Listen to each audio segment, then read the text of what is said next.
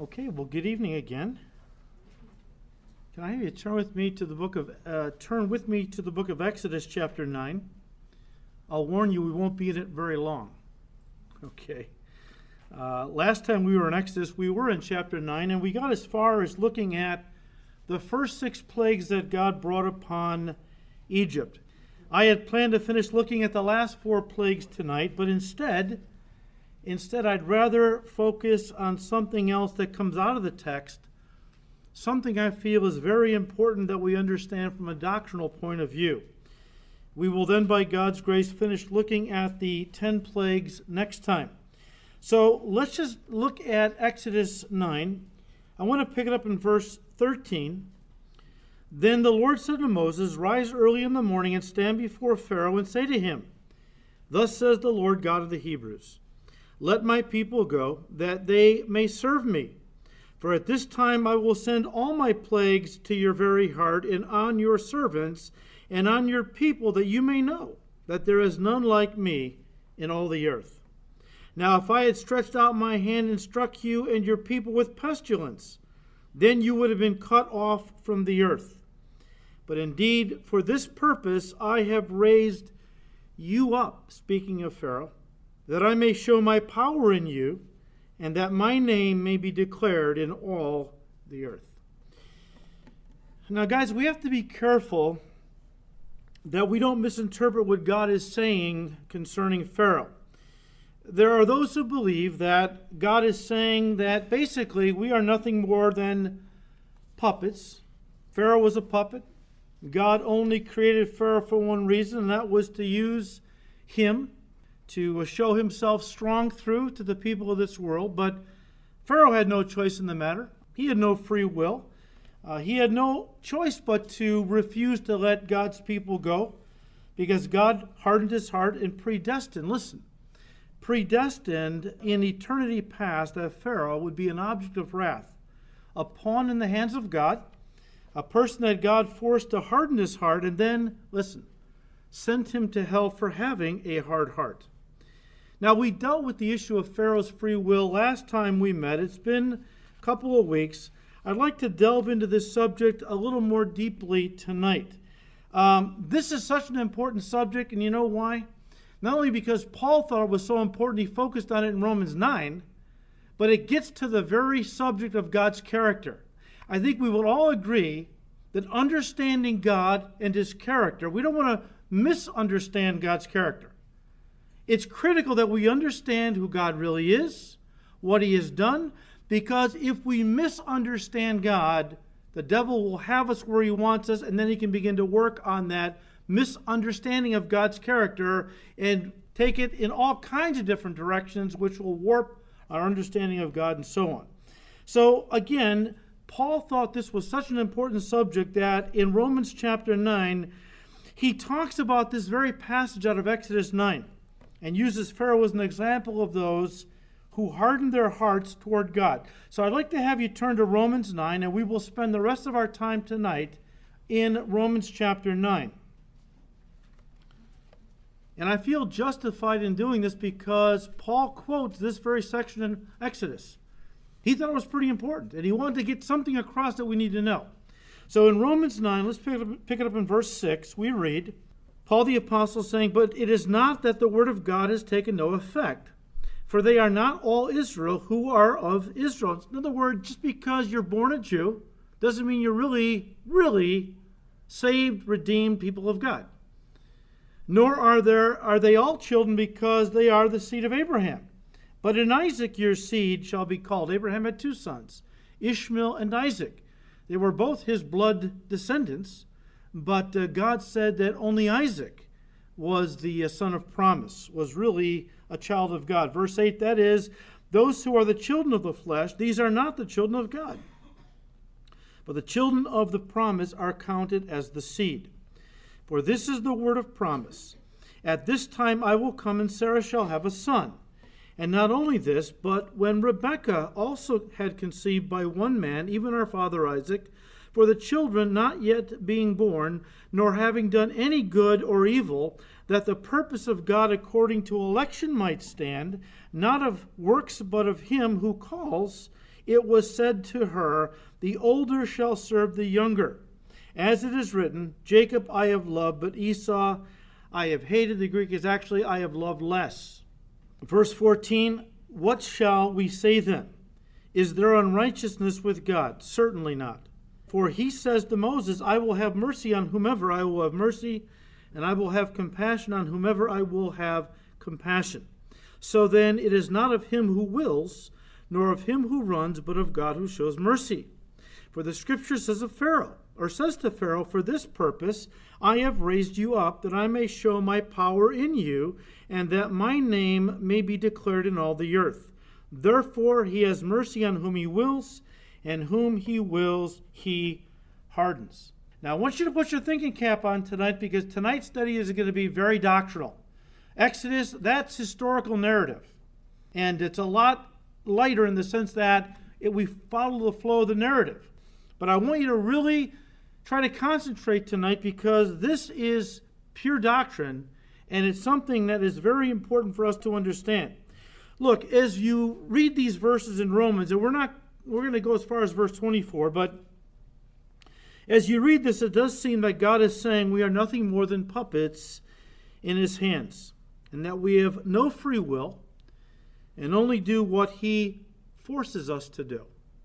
Furthermore, it seems from what Paul would go on to say uh, down through verse 24 that God has created some to be vessels of mercy. In other words, they were created for heaven, and the rest he determined would be vessels of wrath, those that he created for hell.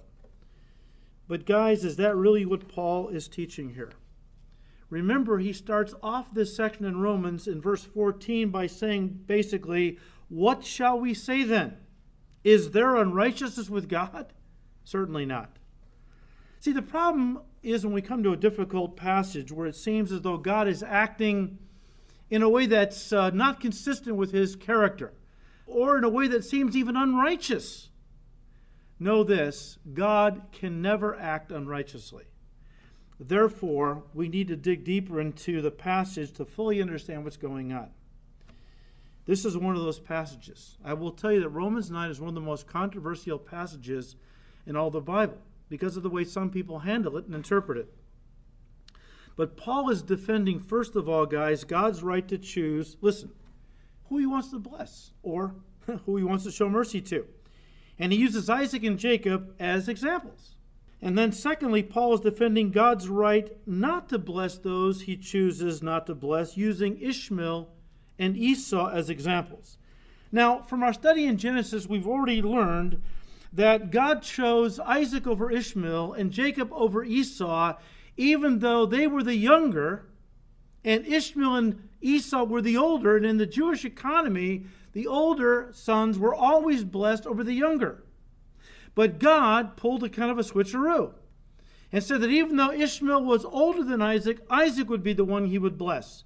Even though Jacob was technically younger than Esau, Jacob was the one God singled out to bless. God has the right to do that, doesn't he? He's God. And then, to illustrate God's right to show mercy to whomever he chooses, Paul is going to use a situation from the life of Moses and to illustrate God's right not to show mercy or bless whomever he chooses, God is, Paul, I should say, is going to use Pharaoh as an example. Now, I'm not going to get into this in detail, although you may think I lied after tonight's study. Um, but believe me, we could spend weeks and weeks going through this. I'm not going to do that, all right? But I do think it's important enough to take a night to at least give you a working knowledge of what I believe Paul is actually saying here. Look, he says in verse 15, talking about now Moses and how God uh, chose to show Moses mercy and grace. He says in Romans 9:15, for he says to Moses, I will have mercy on whomever I will have mercy, and I will have compassion on whomever I will have compassion. And that gets back into something that happened in uh, Exodus 32, which we'll study eventually where the children of Israel, at one point, Moses up on Mount Sinai getting the Ten Commandments, right? The law. And uh, in the valley, the people uh, kind of twist Aaron's arm to build them a golden calf. Moses was up on the mountain for 40 days and 40 nights. People got restless, build us a golden calf that we might worship this calf and uh, whatever. And so Aaron did that. And God said to Moses at one point, You better get yourself down. Your people, of, your people. Moses, they're not my people, they're your people, Lord. They went back and forth uh, with that. God says, Get down, your people have corrupted themselves, and so on. Moses went down, saw them, you know, uh, dancing and carrying on in a very lewd way around this golden calf. Moses throws the tablets of the law on the ground, smashes them, pronounces judgment upon the people, and God wipes out a whole bunch. And God said to Moses, though before that, He said, Look, I'm going to wipe out everybody. I'll just keep you. I'll start, I'll start a new nation with just you. Moses, of course, intercedes on behalf of the people, and God relents and does not judge them all. But at one point, Moses says, Lord, he says, I want to see your glory. And that's what God says to him, what Paul quotes in Romans chapter 9. We pick it up in Exodus 33, verse 19. Then he, God said to Moses, I will make all my goodness pass before you, and I will proclaim the name of the Lord before you. And here's where Paul quotes now in Romans 9. He said, I will be gracious to whom I will be gracious, and I will have compassion on whom I will have compassion. And that, folks, is basically the definition of sovereignty. God can choose to bless or to have mercy or compassion on whomever he wills. And sometimes the people that deserve it the least, God chooses to bless the most. That's his prerogative, right? Notice that God did not say, I will send to hell whom I will send to hell. The issue in God choosing Isaac over Ishmael and Jacob over Esau, listen, had nothing to do with their salvation, but only dealt with God's special blessing upon each man's life on this earth. On this earth. In fact, the issue in view in Romans 9, verses 12 to 15, is the election of God in choosing some for special service and blessing. And, guys, again, isn't that God's prerogative to choose whomever He wants to use and to bless on this earth? Now, this is exactly the point Paul is emphasizing in Romans 9. God singled out Isaac and Jacob for special blessing. What was that blessing? Well, to be in the messianic line. It would be through them and their descendants that Messiah would eventually be born. That's a pretty great blessing, wasn't it? But listen to me Isaac and Jacob still had to choose to believe in God and in the promises of God for salvation, just like everybody else. Just because God chose them for a special blessing didn't mean it automatically meant they were saved. Just like God chose Israel, now, nationally speaking, to be a special blessing to the world, to be a light, to be an object lesson to the rest of the world, that if a people would choose the Lord as their God and serve Him and honor Him through obedience, He would bless that nation above every other nation on the face of the earth. So Israel was singled out by God for special blessing. They were elected for that special purpose. But listen, just because everyone in the nation had been elected by God for a special purpose didn't mean that they were all automatically saved. Every person in the nation, every Jew, still had to exercise saving faith to be saved. I mean, many Jews in both the Old and New Testaments lived and died as unbelievers and went to hell, even though, listen, they were all called God's chosen people, which is what the word elect means chosen. Chosen. But I want you to see that when Paul, when the Bible talks about Israel being elect, a lot of Jews died and went to hell because they weren't believers. God can single out a nation for special blessing, like America. That doesn't mean everybody in America is automatically saved. I believe, like Israel, God raised our nation up to be a light to the world. And in the beginning, we were a light to the world, but like Israel, we have turned our backs on God. We give him lip service, but we really aren't living for him as we once did. But I believe God raised up America, put us in a special, he elected us to be a light to the rest of the world. That does not mean for one second that every American is automatically saved. Just because God chose us to be a light, just like God chose Israel. Just because God chose some, again, elected them for special blessing, didn't mean they were all automatically saved. Listen, any more than it meant that those that he did not choose for special blessing were automatically condemned to hell. Now, Calvinists like to point out how that when Israel sinned with the golden calf in the wilderness, that God chose to kill 3,000 and the others he spared. This, they say, was based entirely on God's sovereign will. But if you go to Exodus chapter 32 and read verse 26, before God brought judgment, listen to the invitation he gave to the people. Exodus 32, verse 26 Then Moses stood in the entrance of the camp and said, Whoever is on the Lord's side, whoever believes in God and wants to be faithful to him, is the idea, come to me. And all the sons of Levi gathered themselves together to him. Now, this was in preparation for God's judgment. They were all given, the whole nation was given the opportunity to escape judgment based on choosing to follow the Lord or not, just as we are given a choice in salvation. Same choice. In Romans 9:16, we read, "So then, it is not of him who wills, nor of him who runs, but of God who shows mercy." Now, Calvinists interpret this to mean that salvation does not depend on man's will, what he wants, it is something God does totally apart from man. We're not even in the equation. It's whatever God sovereignly determines. So when eternity passes, God says, I'm going to choose you, you, and you for heaven, and the rest of you I'm going to send to hell without ever having a chance to be saved. It's called the doctrine of predestination and reprobation. Calvinists and Reformed folks also like to quote John 1, verse 13. I'll just read it to you where John talks about those who were born not of blood, nor of the will of the flesh, nor of the will of man, but of God. And again, Calvinists interpret this to mean that the new birth or salvation isn't the result of a person exercising their free will to believe in Jesus. No. They claim God has sovereignly decided who goes to heaven and who goes to hell, just as we just mentioned a second ago. And man has no choice in the matter. Well, in answer to this, John 1:12 makes it clear that the new birth is obtained by all, listen, by all who believe and receive Jesus as Lord and Savior, not by those upon whom it is forced.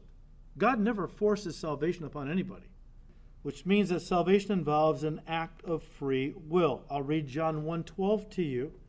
But as many as what? Received him to them he gave the right to become children of God to those who believe in his name. So God is not forcing people to believe or to be saved. He is offering them an invitation. He is saying, Come to me. And those that come, those that receive Christ who believe in him, receive everlasting life. Well, again, Romans 9, verse 16 So then, it is not of him who wills, nor of him who runs, but of God who shows mercy. Listen, it's true that only God can be the source of saving mercy and grace. Jesus did say that no one can come to him unless the Father draws him or her. That's true. The Calvinists claim that God only draws the elect, though, to Christ. But Jesus said, If I am lifted up from the earth, speaking of his cross, I will draw all men and women to myself. I see that as a universal drawing of all people, not just the elect, because God would have said that. He would have said, Look, I only draw a certain amount of people, the elect. But the gospel is for all mankind. If I be lifted up from the earth, Jesus said, I will draw all men and women to myself. Listen, just because God, though, draws a person to Jesus, and by the way, isn't that the ministry of the Holy Spirit? John 16. The Spirit of God, when He comes, would not testify of Himself, but would testify of Jesus. He would be drawing all men and women to Christ. Listen to me. I believe that the Father is drawing all people. But listen, just because God draws a person to Jesus doesn't mean they have to be saved. They can resist the grace of God. I don't believe in the Calvinist doctrine of irresistible grace. I don't believe that. I mean, this is what Jesus meant when he said that many are called, but few are chosen. The call of God is going out to the whole world. Come, be saved. When a person receives Christ, and God, of course, knew who they would be, in eternity past, he chose them. Based on, and I know that a lot of people would like to run up here and kill me now because, you know, they're really against this. Uh, they believe that God's grace is irresistible. You can't resist God, otherwise, you're stronger than God. Well, no, because God has allowed us to resist Him because He doesn't want anyone forced into heaven. So the call of God has gone out into the whole world. Many are called, few are chosen. Chosen based on what God knew they would do when the gospel was presented to them, and He knew that in eternity past. And therefore, based on what they would choose to receive Christ, He predetermined their eternal destiny. That's what predestination really means. Again, God is calling all men and women to be saved, but His grace and His mercy to be saved isn't forced on anyone and can be rejected. Now, having said all of that, I still see the focus here in Romans 9 not as being on salvation, but on God's right to bless the lives of anyone he chooses apart from anything we do to earn it. And then Paul quotes from our passage in Exodus 9 concerning Pharaoh, Romans 9:17, for the scripture says to Pharaoh, for this very purpose I have raised you up, that I may show my power in you and that my name may be declared in all the earth. Listen, is this saying that God hardens a person's heart with unbelief and then sends them to hell for having a hard, unbelieving heart? Again, that's the Calvinist doctrine of reprobation. That in eternity past, God just sovereignly uh, decided that a whole bunch of people were going to be sent to hell without any chance of ever exercising saving faith to be redeemed because God withholds from them, they believe, the ability to exercise faith. Therefore, if God withholds it, they can't get saved. And so God has sovereignly chosen that many were created only for the fires of hell. Do you understand why this is an important subject? What is your concept of what would your concept of God be if you believe that? As one Calvinist said, the God of Calvinism is a hard God to love. Well, sure, you've messed him up. You've twisted him. Your God is not the God of the Bible. I'm sorry. My God would never create a whole bunch of people for hell without ever giving them a chance to be saved. Otherwise, God is not omnibenevolent, all loving. His love is limited. And some even say, well, it is. He's all loving to the elect, but he doesn't love anybody else. That's not the God of the Bible.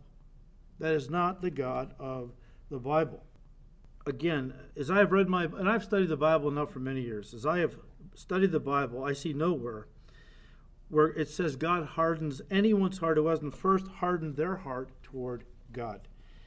Yes, it says repeatedly in Exodus that God hardened Pharaoh's heart, but it's also true that it says that Pharaoh first hardened his heart toward God. In Exodus 9, verse 12, we read, But the Lord hardened the heart of Pharaoh and he did not heed them, neither he didn't heed Moses and Aaron, just as the Lord had spoken to Moses.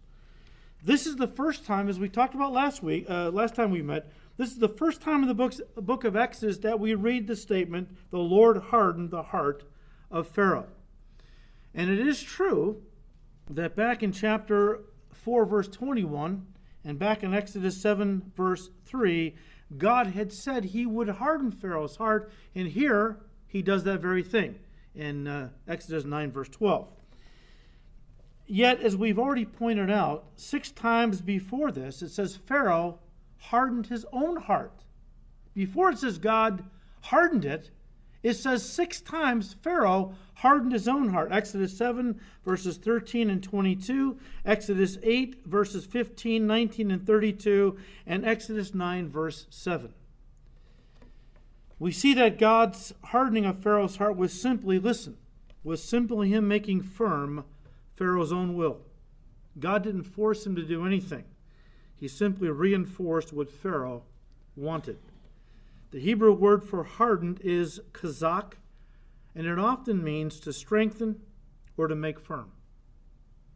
So Pharaoh kept hardening his heart, is the idea, and eventually God responded by making it even harder. And based on that, Paul says in Romans 9, verse 18, Therefore, he has mercy on whom he wills, and whom he wills, he hardens.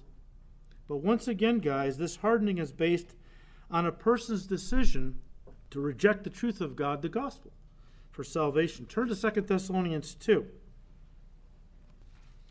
We see this in a coming future generation that Paul talks about the generation that will be alive when the Antichrist rises to power.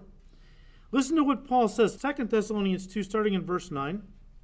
He says, The coming of the lawless one, uh, title for the Antichrist, is according to the working of Satan, with all power, signs, and lying wonders, and with all unrighteous deception among those who perish. Listen, because they did not receive the love of the truth that they might be saved. And for this reason, God will send them strong delusion that they should believe the lie, that they all may be condemned who did not believe the truth, but had pleasure in unrighteousness. Do you see it there? They rejected the gospel. Therefore, God, what? Hardened their heart. But because they hardened their heart first to the truth of God, then God said, If that's what you want, then I will harden your heart all the more, and you will then be subject to believing the lies of the. If you don't love my truth, you don't want my truth. You love darkness rather than light because your deeds are evil. If that's the course you want to go, then I will just make your heart all the more firm in that conviction and belief, and you will be prey to the devil. You will fall for his lies. Look, the hardening of a person's heart by God is only after that person rejects God's love, His grace, and His truth. And so, because they have rejected these things, God will eventually, if they don't repent, solidify them in their position and choice. And as Paul said in Romans 9:14, does this mean that God is acting unrighteously? If he's hardening them in what they've already purposed and decided? If God comes along and says, "Well, if that's what you want, if that's your will, I'll make it even more firm." Is, is God acting unrighteously? No, he's giving them what they want. That's what he says, certainly not, Paul said.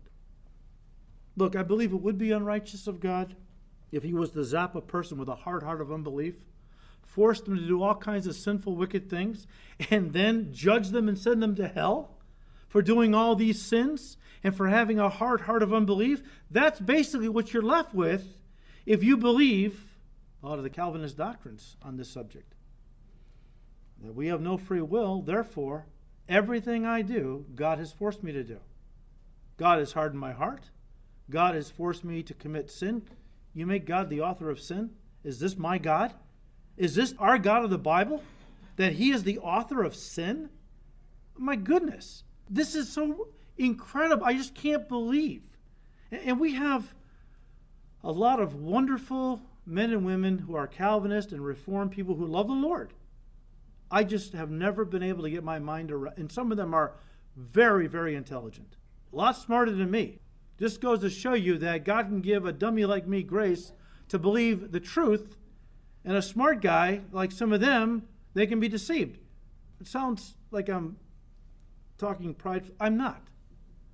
I, am just come to the Bible and I just accept what it says. I don't try to read anything into it.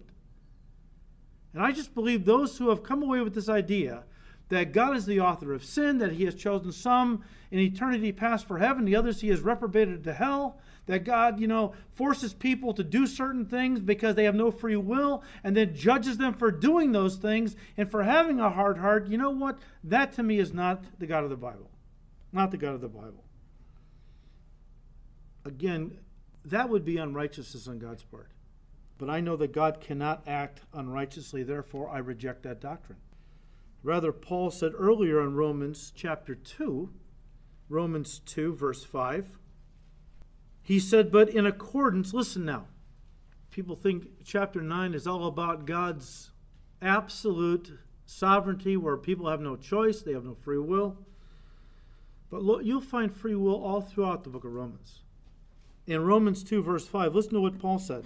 But in accordance with your hardness and your impenitent heart, you are treasuring up for yourself wrath in the day of wrath and revelation of the righteous judgment of God. Look, God offers grace to be saved. Men and women harden their hearts by refusing to accept God's grace. And every time they do, they are storing up for themselves more judgment that they will have to then endure for eternity as they stand before the Lord on the day of judgment. So every time a person rejects the truth, rejects Christ, they are storing up more and more judgment. And Paul calls it righteous judgment. Why? Because he or she, of their own free will, has chosen to reject God's salvation of their own free will. And not that God has sovereignly chosen to send them to hell without them ever having a chance to be saved. But realize that God reserves the right to solidify or to make firm a person's heart in whatever choices he or she has made. That's why the Bible admonishes us today is the day of salvation. If you hear his voice, if God's speaking to you, don't harden your heart. Why? Because you may harden it to the point, and we don't know when that is for every person, but a person can only say no to Jesus Christ so often. Every time they do, their heart gets a little harder, a little harder, until finally they pass what we have called the spiritual point of no return. The Bible calls it the blasphemy against the Holy Spirit. Now they, their fate is sealed. They can never be redeemed. Why? Because God won't allow it? No, their hearts are so hard they will never they will never do it. They will never do it. That's why the Bible says, look, if you hear the voice of God speaking to your heart about getting right with him, don't harden your heart because you don't know. The next time you harden your heart, that might be the last time you harden your heart, and you make it so hard you'll never receive Christ. And then your fate is sealed. God is looking for soft hearts that he can mold and use for his glory. But he will use a hard heart to get glory through if he has to. But you know what? It's a lot easier and nicer to have a soft heart and say, Lord, here I am. I just want to glorify you. I, I want you to be used by you. And God says, That's great.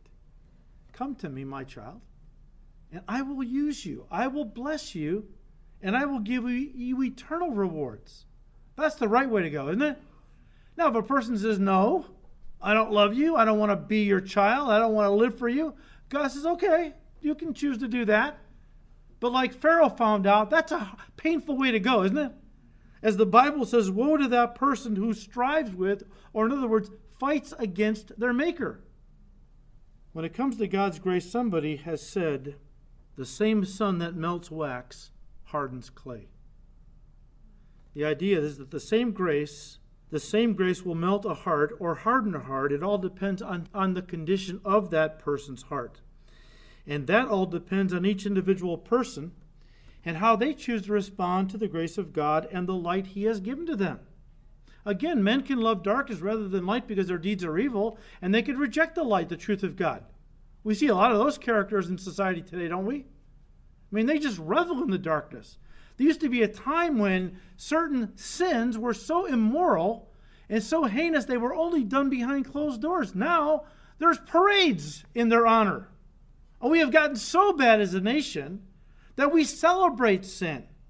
And not only that, people are calling good evil and evil good.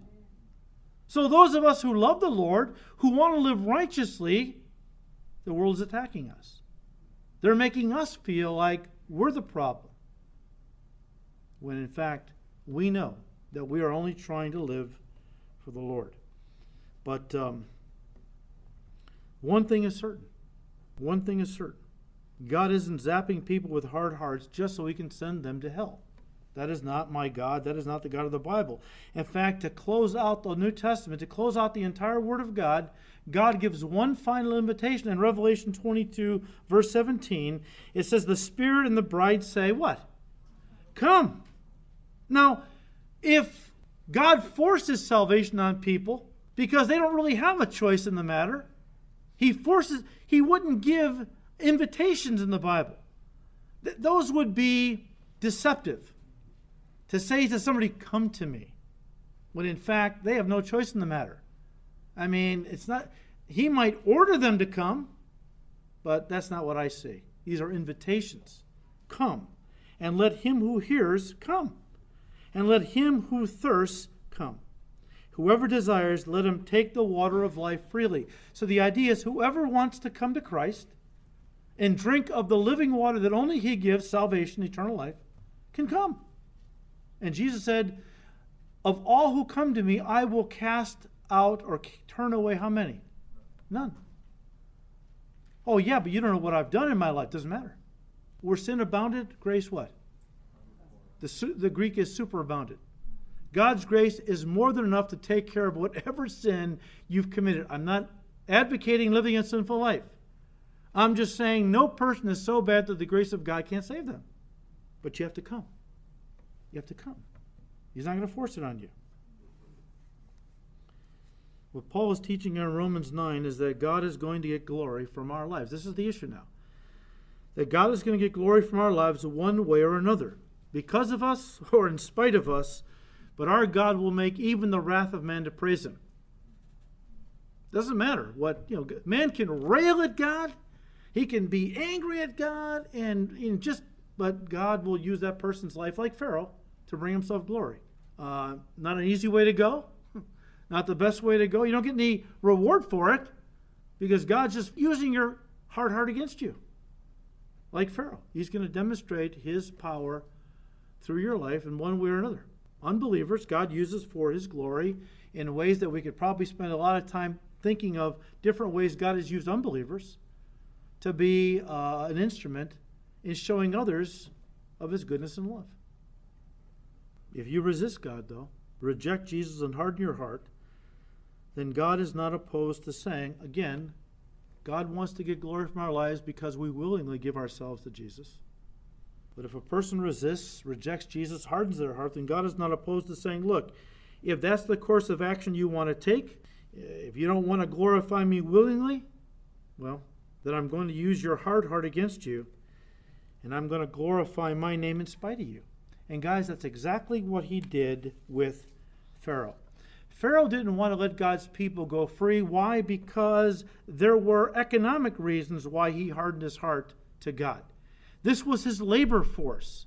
There were practical economic reasons why Pharaoh hardened his heart. It wasn't that God zapped him with a hard heart, just out of the blue. Pharaoh hardened his heart. First of all, he didn't believe in the God of the Hebrews. How could a God of Hebrew slaves? I mean, they thought that the strongest nations had the strongest gods. Here, Egypt is the strongest nation on the face of the earth. I mean, and you talk about the God of Hebrew slaves, how strong could he be? Can't even get his people out of slavery. So he, Pharaoh thought it was a joke to, to fear the God of the Hebrews, right? But secondly, he had some very practical reasons. He didn't want to let God's people go because he didn't want to lose his workforce and throw the Egyptian economy into a turmoil, a free fall. But God didn't just harden Pharaoh's heart against his will and then send him to hell for having a hard heart. I mean, knowing that this is this is very important. God knew that Pharaoh was going to harden his heart. Absolutely, he knew that. God knows everything. And what did God do? Did he violate Pharaoh's free will? No. Knowing that Pharaoh would harden his heart against God, when God had Moses and Aaron go to him to have him let God's people go, right? Knowing that Pharaoh would harden his heart, God placed this guy as king over all of Egypt. Why did he do that? to demonstrate God's awesome power through Pharaoh um, on behalf of his people. Uh, we read in Exodus 9:16 and Romans 9:17 that for this purpose God what? I raised you up. I raised for what purpose? To use your own hard heart against you. I put you in a place of authority as king over the uh, all the known world at that time. Because I knew you were going to exercise your heart, you were going to harden it against me, and therefore I would be able to then show myself strong through your hard heart by bringing the ten plagues. Look, it's the very same thing Jesus did when he chose Judas to be one of his apostles. Did Jesus know Judas was going to betray him? Yes. Did Jesus force Judas against his will to betray Christ? No. He just took a guy who he knew would betray him and stuck him in a place of authority as one of his disciples or apostles, knowing what Judas would do of his own free will, because the plan of God needed to be fulfilled, that Jesus had to go to the cross. Somebody had to betray Christ. Judas was not a fall guy. He used his own free will to do exactly what God wanted. This is the beauty of our God. And this is where Calvinism for me falls far short. Calvinists basically believe that God programmed us as robots. We have no free will. God just sovereignly pushes the buttons and we have to respond the way He wants. Look, I've been down to Disney World. They're doing amazing things with automatons down there. Man can build robots, okay? It doesn't take God to build robots. It does take a very big God to take the free wills of six billion people on this planet and weave them into certain situations at certain times so that as they exercise their free will, they're doing exactly what God wanted and bringing about His divine purposes. That's a big God. That is our God. He's not violating anyone's free will. He's just plugging them into situations where he knows what they're going to do, and it happens to fit exactly what he has determined. Again, God didn't force Pharaoh to do anything, but instead used his own hard heart against them, just as Jesus did with Judas, as I just said. I mean, uh, Pharaoh wasn't a poor pawn in the plan of God. You know, created by God for hell, who uh, God then gives him a hard heart. I mean, Pharaoh made his own choices, and God used them to accomplish his divine purposes. Back in Romans chapter 9, verse 19. Paul says, You will say to me then, Why does he still find fault? For who has resisted his will? And again, extreme Calvinists interpret this to mean that God's power in salvation is literally, listen, irresistible, regardless of what a person wills. There's a great book on this subject written by Norm Geisler. Uh, it's a book that uh, he entitled Chosen but Free chosen but free. Let me just read a small portion of that in regards to what we just read out of Romans. Geisler said, and I quote, it should be pointed out first that the phrase, who has resisted his will, is not an affirmation by the biblical author. In other words, that's not what Paul is teaching, okay? But a question posed uh, in the mouth of an objector. So Paul is raising up a hypothetical objector that is talking, but Paul is not, at, it's not Paul's teaching. Okay, it's a, it's a hypothetical situation. He says, Note the introductory phrase, You will say to me then. A similar objector is introduced in Romans 3, verse 8. Why not say, Let us do evil that good may come? So the idea that one cannot resist God's will uh, may be no more a part of Paul's teaching than the view that we should do evil that good may come. Furthermore, Paul clearly rejects the objector's, the objector's stance uh, in the very next verse, saying, But indeed, O man, who are you to, re- to reply against God? His answer implies that the objector can, can and is resisting God by raising this very question. But more importantly, the direct implication is that if God's will is, is irresistible, then we should not be blamed for our actions. End quote. And guys, that really is the crux of this.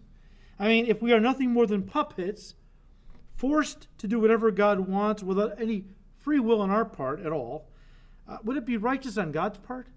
If He's forcing us to do things, commit sins, I mean, would it be righteous on His part to hold us accountable for the actions that He has forced us to do?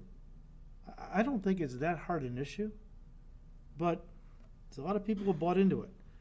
But they say, but you cannot resist God's will. It's irresistible. Is that what the Bible teaches? Because my Bible teaches that we are not puppets and can resist God's will. Just give you one verse, all right? One scripture. Remember when Stephen was standing before the Sanhedrin, the Jewish high council, and he was uh, giving his defense? He was on trial, basically, and uh, he recounts their history and uh, how that, that, you know, they rejected Joseph at first, and then they rejected Moses at first. And now they have rejected Jesus, their own Messiah. And then he hits him with this one. This got him into a lot of trouble. He said, You stiff necked and uncircumcised in heart and ears. You always resist the Holy Spirit as your fathers did, so do you. Seems pretty clear to me. I can resist God's will. It's God's will that all of us go to heaven. It's God's will that none perish, but all should come to repentance. Does that mean that all will come to repentance and salvation? No, because man can resist God's grace and salvation. God will draw all men and women to himself. Yet they still have a free will to either receive Christ or reject Christ. And yet Calvinists insist that Paul's remarks in Romans 9, verses 19 to 21, are saying that very thing that a person can't resist the will of God. Look again at Romans 9, starting with verse 19. You will say to me then, why does he still find fault? For who has resisted his will? But indeed, O man, who are you to reply against God? Will the thing formed say to him who formed it, Why have you made me thus? Does not the potter have power over the clay? From the same lump to make one vessel for honor, another for dishonor? This verse seems to create the impression that we as individuals have, listen, no power of choice and are simply overpowered and molded by God like helpless clay in the potter's hands.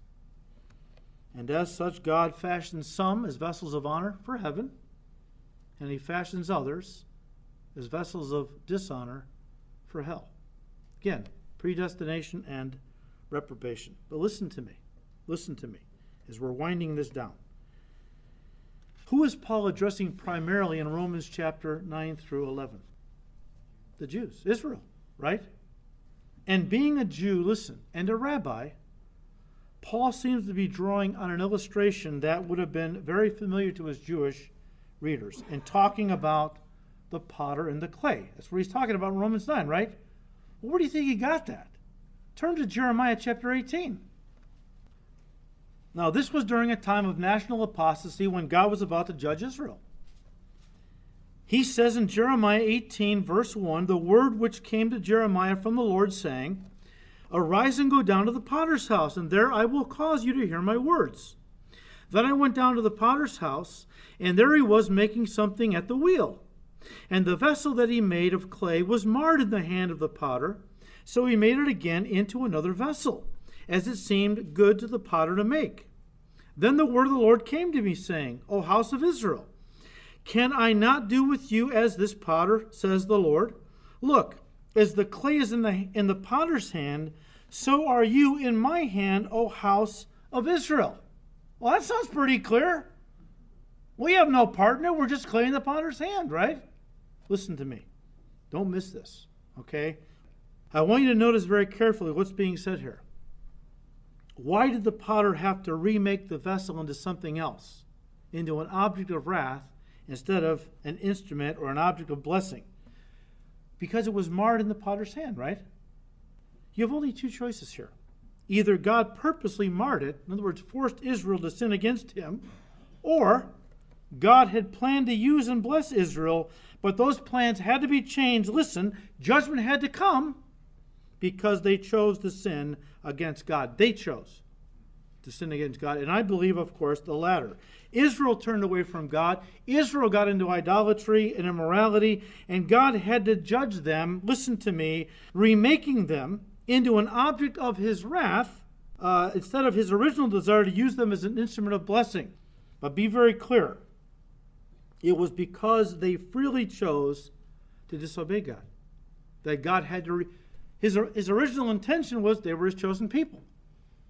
He told them at Mount Sinai, if you want to be my people, then you come to me, you obey me, you keep my, the terms of the covenant, and I will bless you above every nation on the face of the earth.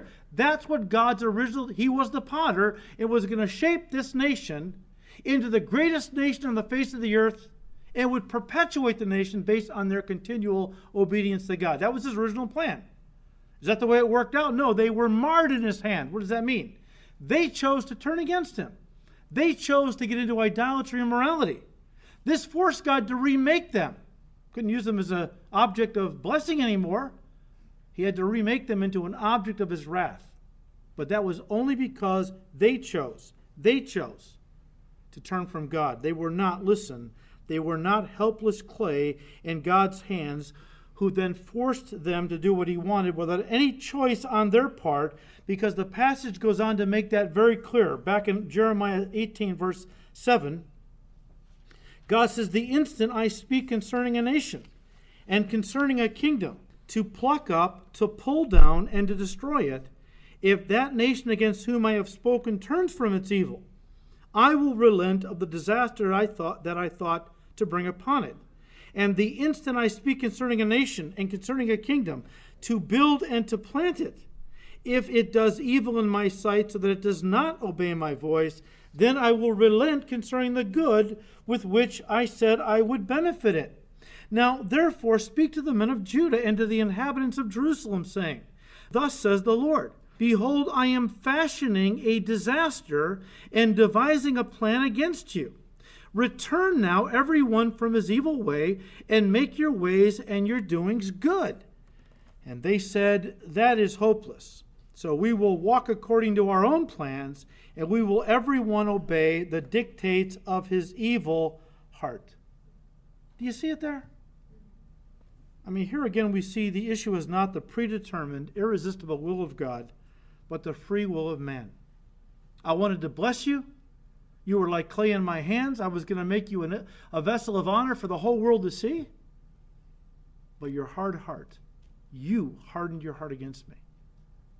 And because of that, I had to remake you into an object of my wrath and bring judgment against you. Listen to me. A person, whether they be Jew or Gentile, how they respond to God's grace will determine whether they will be a vessel of honor or dishonor, whether they will experience God's mercy or wrath here on this earth and then forever. It's up to them. This is something that Paul brought out in Romans, where he said, What if God, wanting to show his wrath and to make his power known, endured with much long suffering the vessels of wrath prepared for destruction. Don't miss this. The word prepared in Romans 9:22 does not suggest that God made Pharaoh or anyone else a vessel of wrath. Uh, it's not, Paul's not saying that. He is not the word prepared doesn't suggest that it was God who said in eternity past, you're going to be a vessel of wrath or dishonor. The verb is in the middle voice in the Greek, which is reflexive. Reflexive. It should read, they have prepared themselves for destruction. They, of their own free will, have chosen a course of action in life contrary to God's word, rejecting God's truth, his salvation. Therefore, they have prepared themselves for destruction. Listen, according to Romans 9:23, God prepares men for glory, but sinners prepare themselves for judgment. And here again the passage implies that the vessels of wrath are objects of wrath, listen, because they refused to repent. They did not willingly bring honor to God. They didn't want to glorify God of their own free will, so they became objects of God's wrath. They are prepared for destruction by their own sin and disobedience and rebellion, not by some arbitrary decree of God. This is evident from the fact that they are, it says that um, they are endured by God with much long suffering. This suggests that God was patiently waiting for them to repent so that they could go, listen, from vessels of wrath to vessels of mercy. I mean, God wants people to be saved. He's not looking for any reason to throw them into hell. He wants them to come to Christ, right? That he was waiting patient. He endured with much long suffering these vessels of wrath and all their ungodly things that he did all the way they lived. But he waited patiently for some, and no doubt many have. I mean, we were all vessels of wrath at one time. Everybody in this room has gone from vessels of wrath, the wrath of God abiding upon us, to vessels of honor, sanctified now. We are God's children. But no one can ever say that God never gave me a chance to be saved. On the day of judgment, God is going to the jumbotron he's got in heaven there. Well, you never gave me a chance to be to receive Christ, Lord. Really? He's going to play every opportunity. I'm convinced that they had to receive Christ. Every goofy Christian, they gave him a track, or you know, witness to them at work or at the coffee shop or wherever. God is going to show them they had ample opportunities to receive Christ. Again, I'll quote Peter one last time, we'll close. 2 Peter 3 9, the Lord is not slack concerning his promise, as some count slackness, but is longsuffering toward us, not willing that any should perish, but that all should come to repentance. That's the heart of our God. If you don't understand the character of your God, you are never going to be able to walk properly for the Lord. I mean, if my concept of God was that He only loved a few, but not everyone, well, maybe He doesn't love me. I mean, you understand that? Well, if God doesn't love me, then maybe I don't care about Him. I don't want anything to do with Him. Because He hasn't blessed me. My life is a wreck. Well, it's not God's fault, but people blame God. But see, if you don't understand the character of God, how in the world can you possibly draw close to Him and walk with Him? This is why this is so important. This is why Paul quoted this out of our passage in Exodus. That's why he spent an entire chapter developing it, because it's very important that we understand the character of our God. So, next week, God willing, we will continue with the plagues. I know you're all looking forward to that. Um, and uh, we will see what God has to teach us through those things. Father, we thank you, Lord, for your goodness and your grace, your mercies, which are new every morning. We thank you, Lord, that you are a good and loving God, that you desire all men and women to be saved and to come to the knowledge of the truth, and that, that Jesus died for the sins of the whole world not just for the elect, as John told us in 1 John 2, verse 1, that Jesus Christ, his death, his blood, were the propitiation for our sins, but not for ours only, but also for the sins of the whole world. Thank you, Lord. You're no respecter of persons. You're drawing all men and women to yourself, and no matter how bad a life they've lived, your grace is greater, and you will receive them as children if they will come to Christ.